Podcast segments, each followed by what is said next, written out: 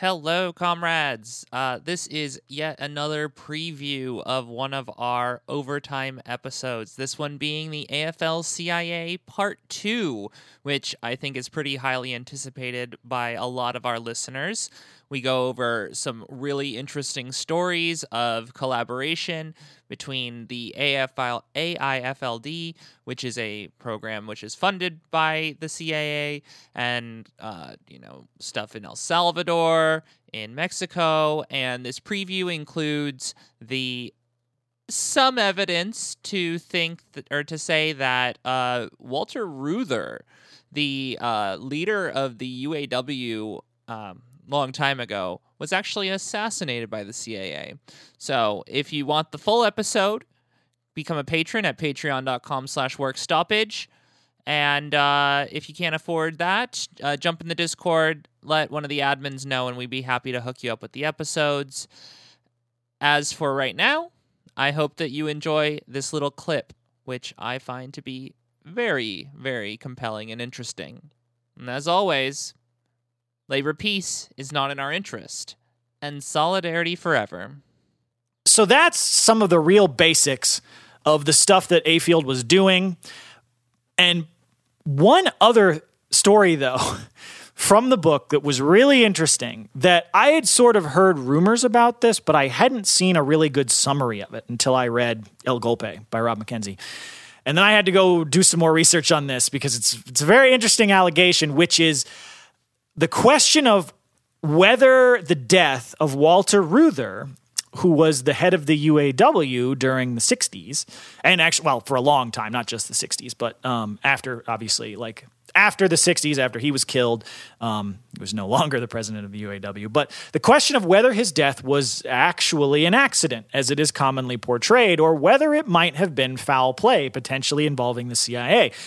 And the reason I bring this up on this episode is because it has directly to do with Reuther and his brothers' opposition to A Field and the involvement of U.S. labor with U.S. foreign policy.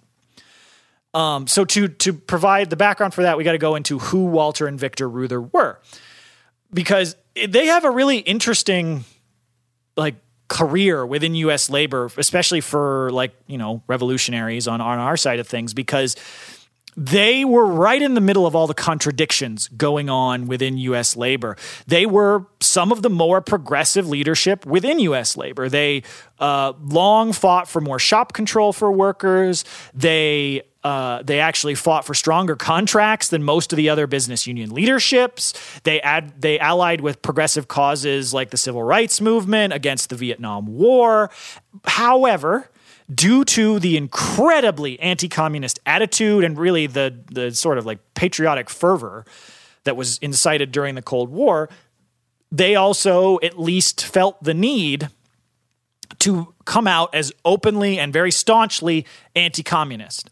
So they would be like, look, we are forgiving the, the American worker a fair shake and giving him the value of his labor, but we're not those communists. We're not trying to overturn capitalism or anything. And so you get this contradiction between them being much more like supportive of real labor struggle within society, but only to a certain point.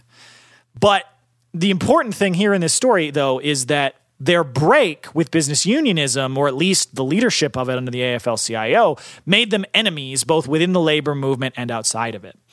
In fact, like during their long careers in the UAW, both brothers survived assassination attempts from company thugs hired by Ford and provided assistance and legal cover by the police in 1938 and 1948 and the F- and after like these assassination attempts, one of which where a guy literally shot Victor Reuther in the face with a shotgun through his kitchen window.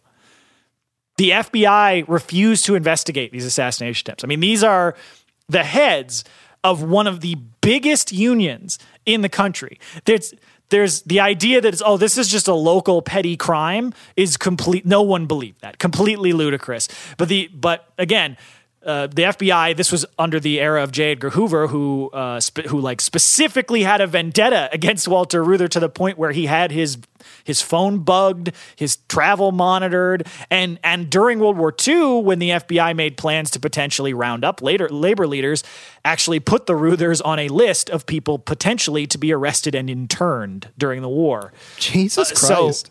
Yeah, so the FBI had absolutely no interest in solving these assassination attempts, and obviously, clearly hoped they had been successful. they were Um, probably fucking behind them.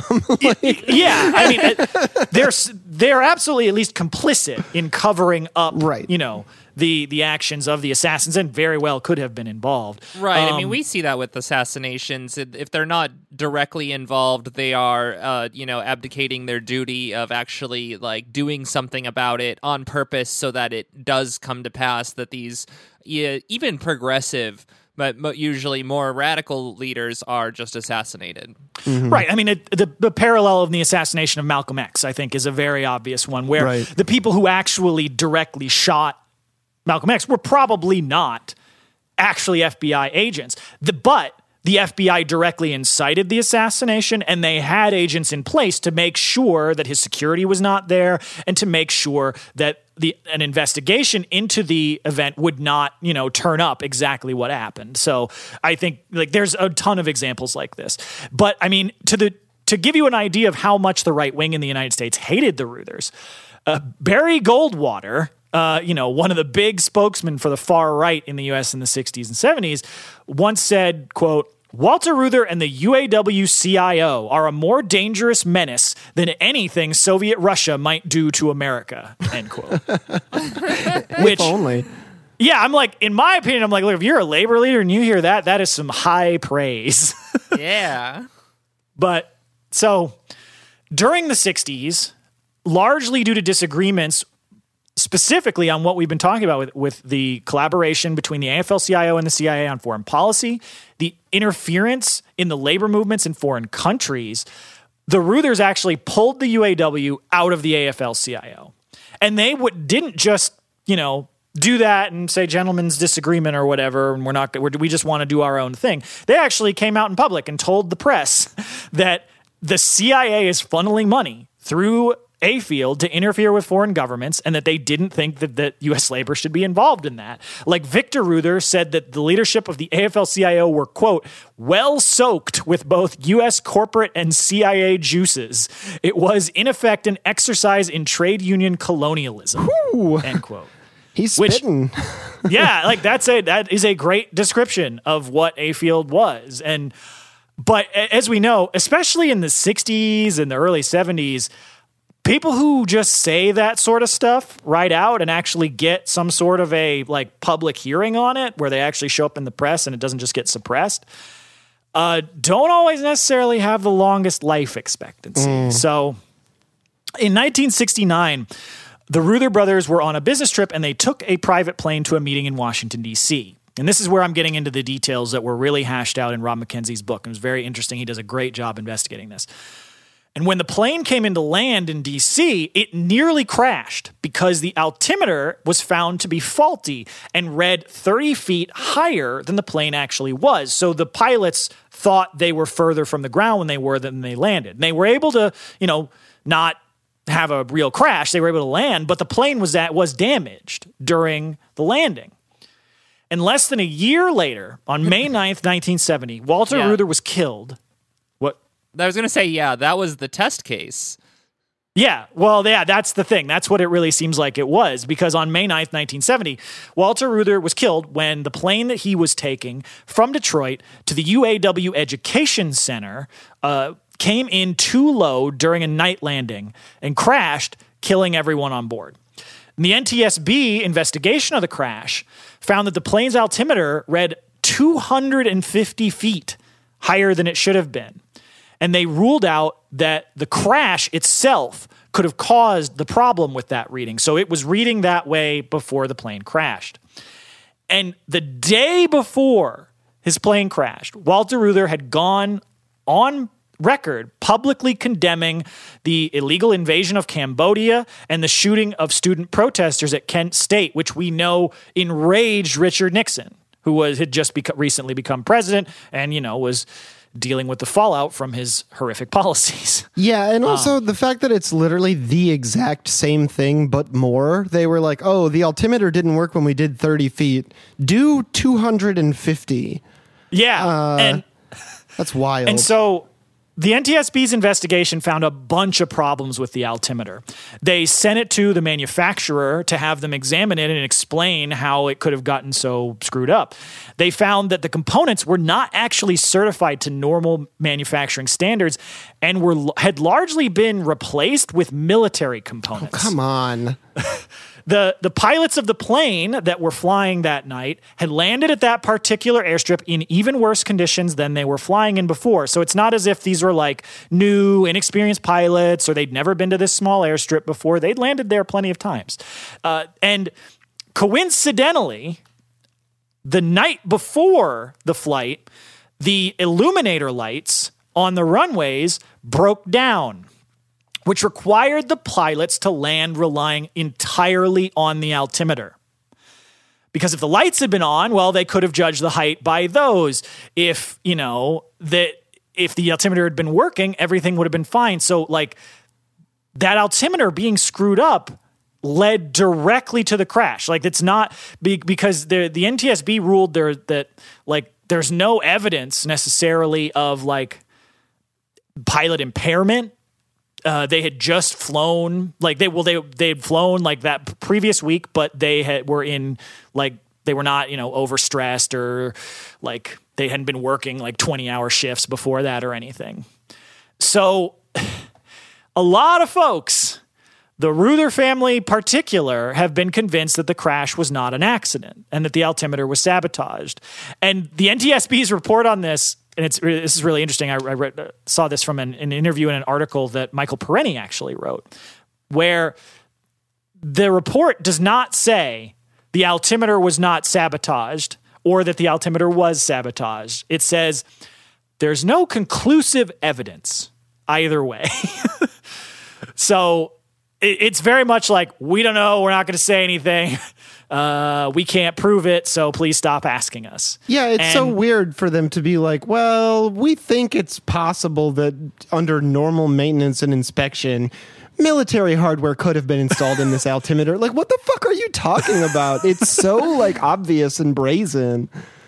Yeah, and in an interview with Michael Parenti in the early 90s, Victor Reuther told him, quote, I and other family members were convinced that both the fatal crash and the near fatal one the year before were not accidental. And end quote. And like, I mean, look, do we have direct proof? Yeah, that, are there you know, a- fingerprints on the altimeter? No. R- right. Like, n- n- no. I cannot say with 100% certainty that the CIA replaced the altimeter in Walter Reuther's plane in order to assassinate him. It is possible that it was just a broken altimeter. However, that plane had flown before that day and had no problems. So the I Yeah. like the, The idea that here just is, uh, if you are a labor leader, uh, take a big public flight. Yeah. and I mean, it, it, this is a situation where we unfortunately, you know, you ha- kind of have to rely on circumstantial evidence, as with a lot of this stuff, because the CIA knows what they're doing with assassinations and are pretty good at covering their trail. Like, Well, and but we also have a- like these are big agencies that can step in during investigations and be Yes. like, "This is under our jurisdiction now," which is a great way of saying like, we either we did this or we just don't want you to find the person who did.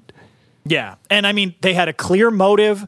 They needed to, like, they were getting a lot of success during this period with A Field. And so having some of the biggest labor leaders in the country out there publicly telling everyone that it's a CIA conduit and complaining about it and potentially disrupting the alliance between US labor and the CIA was a big threat to everything that the CIA was trying to do, especially in Latin America.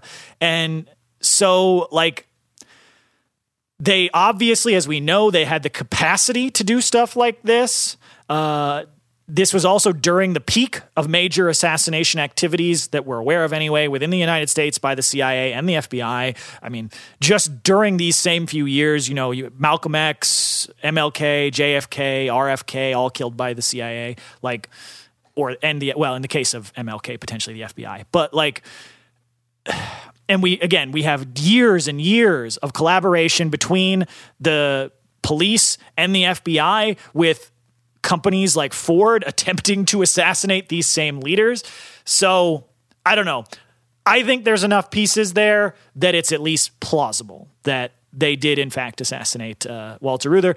And just to point out what happened in the aftermath, uh, after Reuther was killed and eventually was replaced with a new leader of the UAW in 1981, uh, like just about a decade later, Owen Bieber, the new president of the UAW, brought the UAW back into the AFL CIO. And after doing that, Bieber then served on the A Field Board of Directors from 1986 to 1992. So, I mean, was he placed there? We don't know. like, so the guys who are criticizing the the collaboration between the AFL-CIO and the CIA have a plane almost crash. Then one of them is killed in a crash with essentially the exact same cause that can't be shown to have caused by the crash or just regular damage and appears to have been sabotaged. And then the guy who replaces him reverses all the reforms that Reuther's were doing and brings and then ends up serving on the board of directors of that exact same collaborative board between the AFL-CIO and the CIA. So yeah.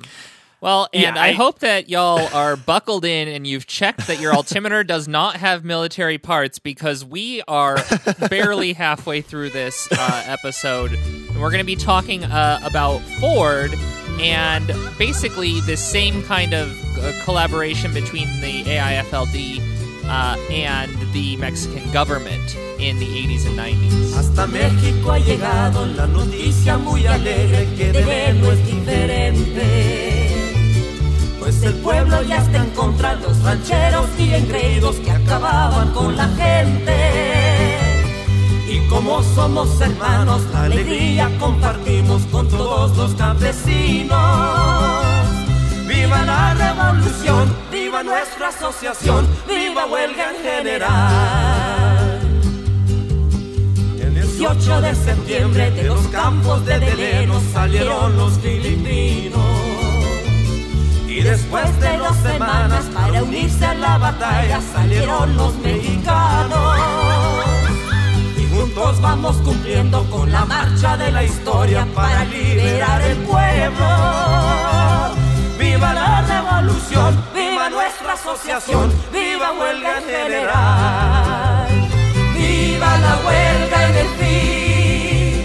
¡Viva la causa en la historia!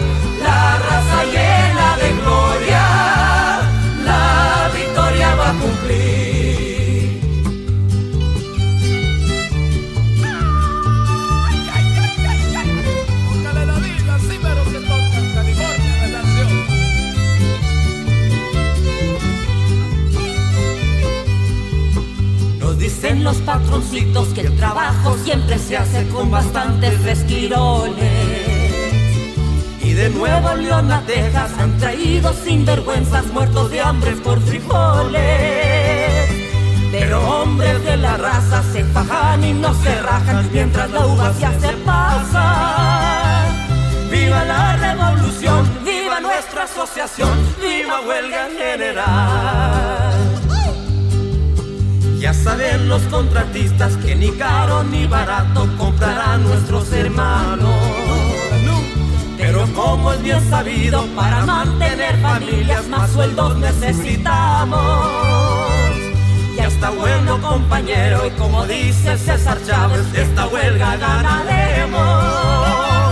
Abajo los contratistas, arriba nuestros huelguistas, que se el esquirón.